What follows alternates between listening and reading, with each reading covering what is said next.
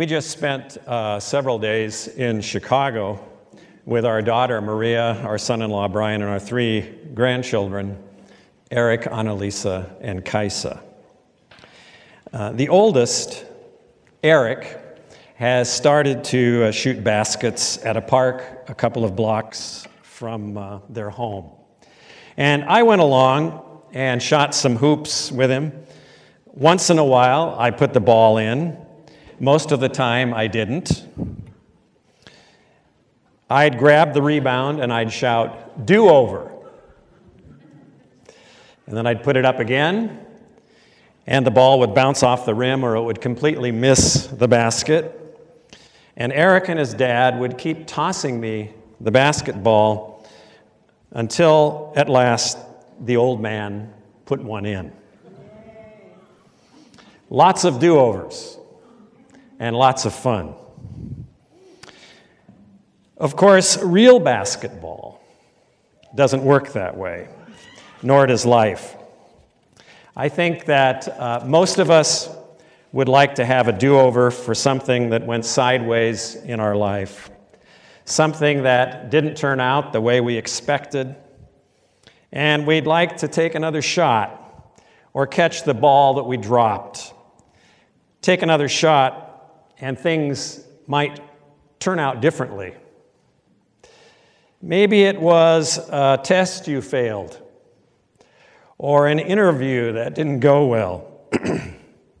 Maybe you said something or did something that now you wish you could unsay and undo.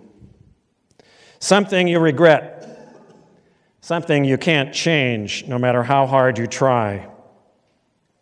Maybe you hurt someone you love and you didn't know it until you saw their tears rolling down their face. And by then it was too late.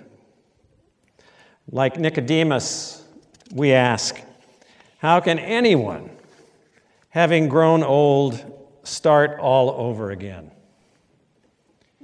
Most of the time, there are no do overs. We hit the wall of what might have been, of what we could have done but didn't do, and we can't retrace our steps. In the movie On the Waterfront, Marlon Brando plays a washed up boxer named Terry Malloy. And Terry tells his brother Charlie, You don't understand. I could have had class. I could have been a contender. I could have been somebody instead of a bum, which is what I am. Let's face it. Life doesn't offer lots of do overs, or so we are told. In practice, maybe, but not in the game. In her book, Hallelujah Anyway, Recovering Mercy, Anne Lamott says,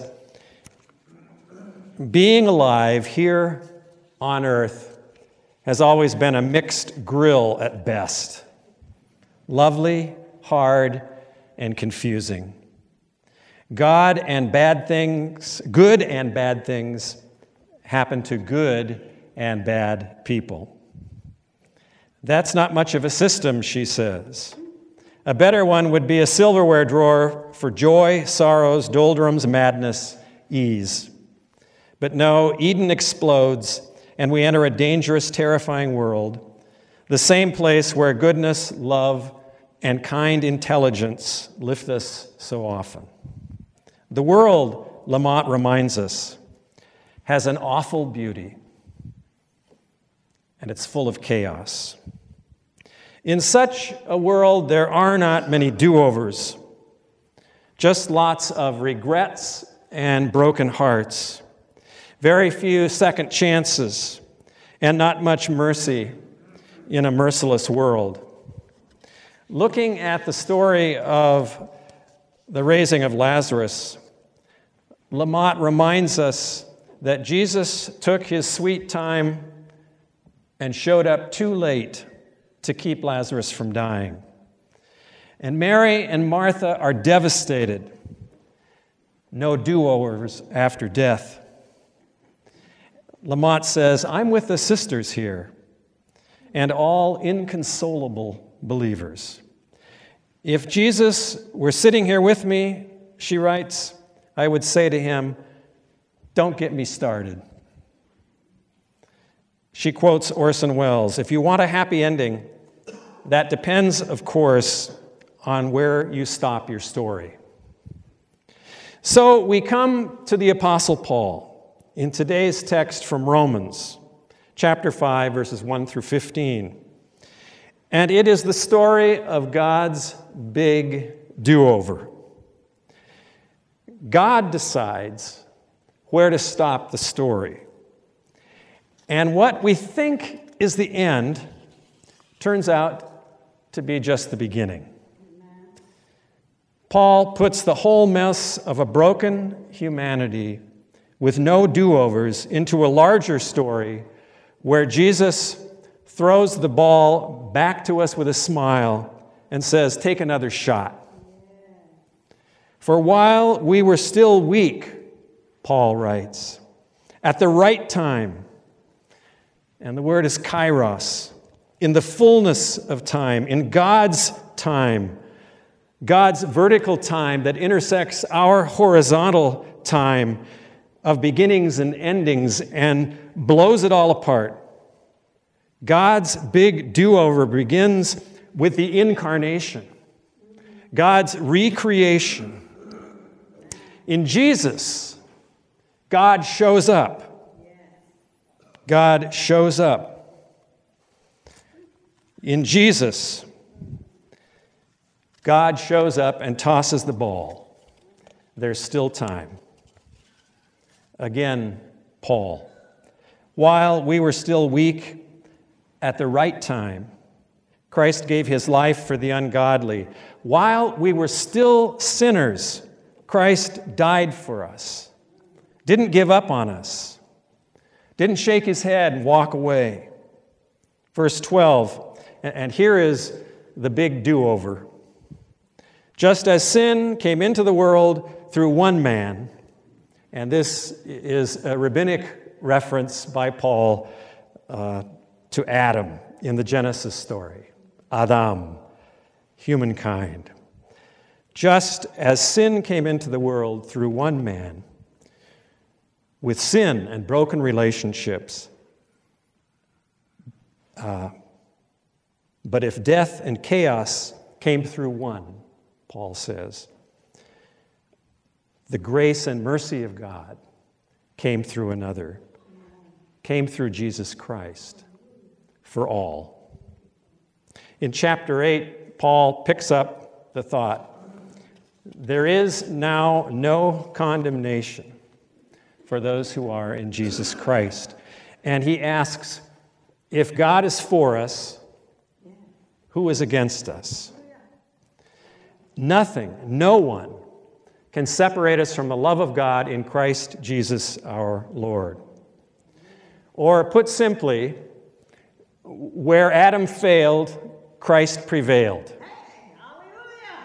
Where Adam failed, Christ prevailed.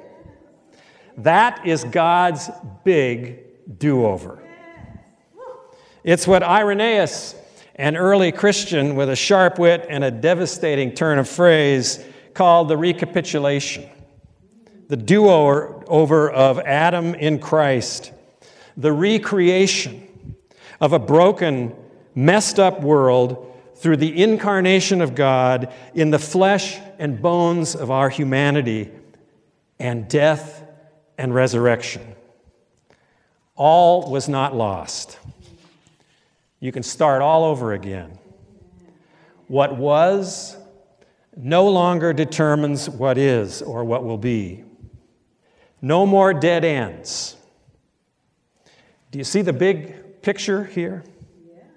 In Christ, the image and likeness of God, of a merciful and loving God, is uncovered, reclaimed. And in Christ, we see what we were created to be. Recklessly loving, recklessly forgiving, recklessly merciful, recklessly hopeful, recklessly grateful, recklessly trusting, and recklessly just. Like the lost son in Jesus' parable, who went to a far country and found himself. So we find ourselves. And we remember who we are, who we were created to be, and what is lost is found. That is the big do over. You can put aside everything else. That's what matters. It's a fitting story for this Trinity Sunday. God the Creator, God the Redeemer, God the Spirit of truth are all at work in the big do over. In John 16, Jesus gives his disciples a glimpse, a glimpse of what is coming. I still have many things to tell you, he said, but you cannot bear them now. You cannot carry them now. It's just too much for you. But trust me, something really big is coming that's going to change everything, and the Spirit will make things clear to you in good time. So, what does this have to do with you and me? It's a big story. God imagines everything, makes it, and it's good. But it doesn't stay good. Left to themselves, human beings are beautiful and ugly. They are wonderful and terrible. They are selfless and very selfish. They are loving but capable of doing the most horrible things to one another. So the God who imagined us decided to show up, to remind us of who we are, who we really are, who we were created to be. And in the most unexpected way, show us that the big do over begins not with keeping our life, but losing it. Not by holding on, but by letting go. Letting go of all our control. Not by taking, but by giving. Not with fear, but with hope and with love. The kingdom of God, Jesus said, that glimpse of God's big do over is among you and within you and being revealed to the world, a world that gives no second chances. Without the big do over, a fatalistic inevitability is put in motion. A sense of resignation and futility sets in and you watch it happen. And everyone in this broken world plays their part like actors reading their lines in a story no one wanted to be in. Conflict is inevitable. Stubborn convictions replace truth spoken in love. Being right becomes more important than mercy and forgiveness. And trying not to die replaces the reckless freedom of death and resurrection. Let us not forget the backdrop for all of us, for everything, including the conflict in our denomination right now, is the big do over. And because of the big do over, anything can happen. Just because something has not been does not mean that by the grace of God it cannot be. And just because something has always been does not mean it always must be. Through the Spirit, Paul and Peter broke down walls because the gospel of the big do over was for everyone, not just for some, but for everyone. The irony is the harder we try to control the outcome, the more likely God will pry our hands loose from the steering wheel. When I was in seminary, I took biblical Greek. It was one of, my, one of the most terrifying experiences of my academic career. Uh, our professor was known for his merciless expectations. He wanted results, not excuses. And when I took my Greek final, I came across a text I could not translate. I, I just I got stuck and I panicked. And I started thinking if I don't pass this test, then I won't graduate from seminary. And if I don't graduate from seminary, then I can't be a pastor. And if I can't be, if I'm not a pastor, then all the people from First Covenant Church who sent me to seminary are going to wonder what happened to me. It just went out of control. And um, I thought and I knew there would be no second chances, no do overs. I looked up at the clock on the wall, and the minute hand was moving like the second hand. And I was running out of time. And our professor, Klyne Snodgrass, came in to check on us. How you doing? He asked me. I showed him where I was stuck, and he said, uh, just a minute. I'm going to check with the rest of the class. So he went around and talked to everybody else in, in, in the class. And it turns out they were all stuck in the same place. He had given us complex forms and words we had never seen.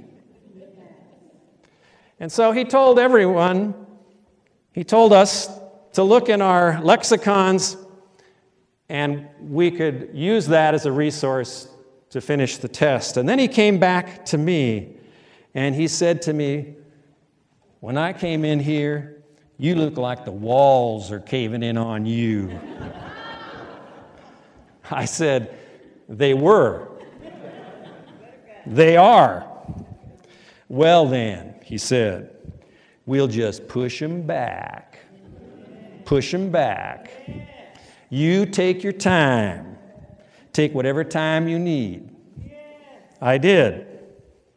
Not exactly a do over, but it was close to it. What seems inevitable and discouraging, even hopeless for us, is not inevitable for God, the God of mercy, the God of second chances, and third chances, and fourth chances, and fifth chances the God of the big do over. Praise be to the God and Father of our Lord Jesus Christ, we read in 1 Peter 1. By his great mercy, he has given us a new birth into a living hope, beginnings without end, through the resurrection of Jesus Christ from the dead. It is only for us to let go, to trust him and to follow Him. And to know that with God, even what seems unlikely can happen. Hallelujah. Thanks be to God. Amen.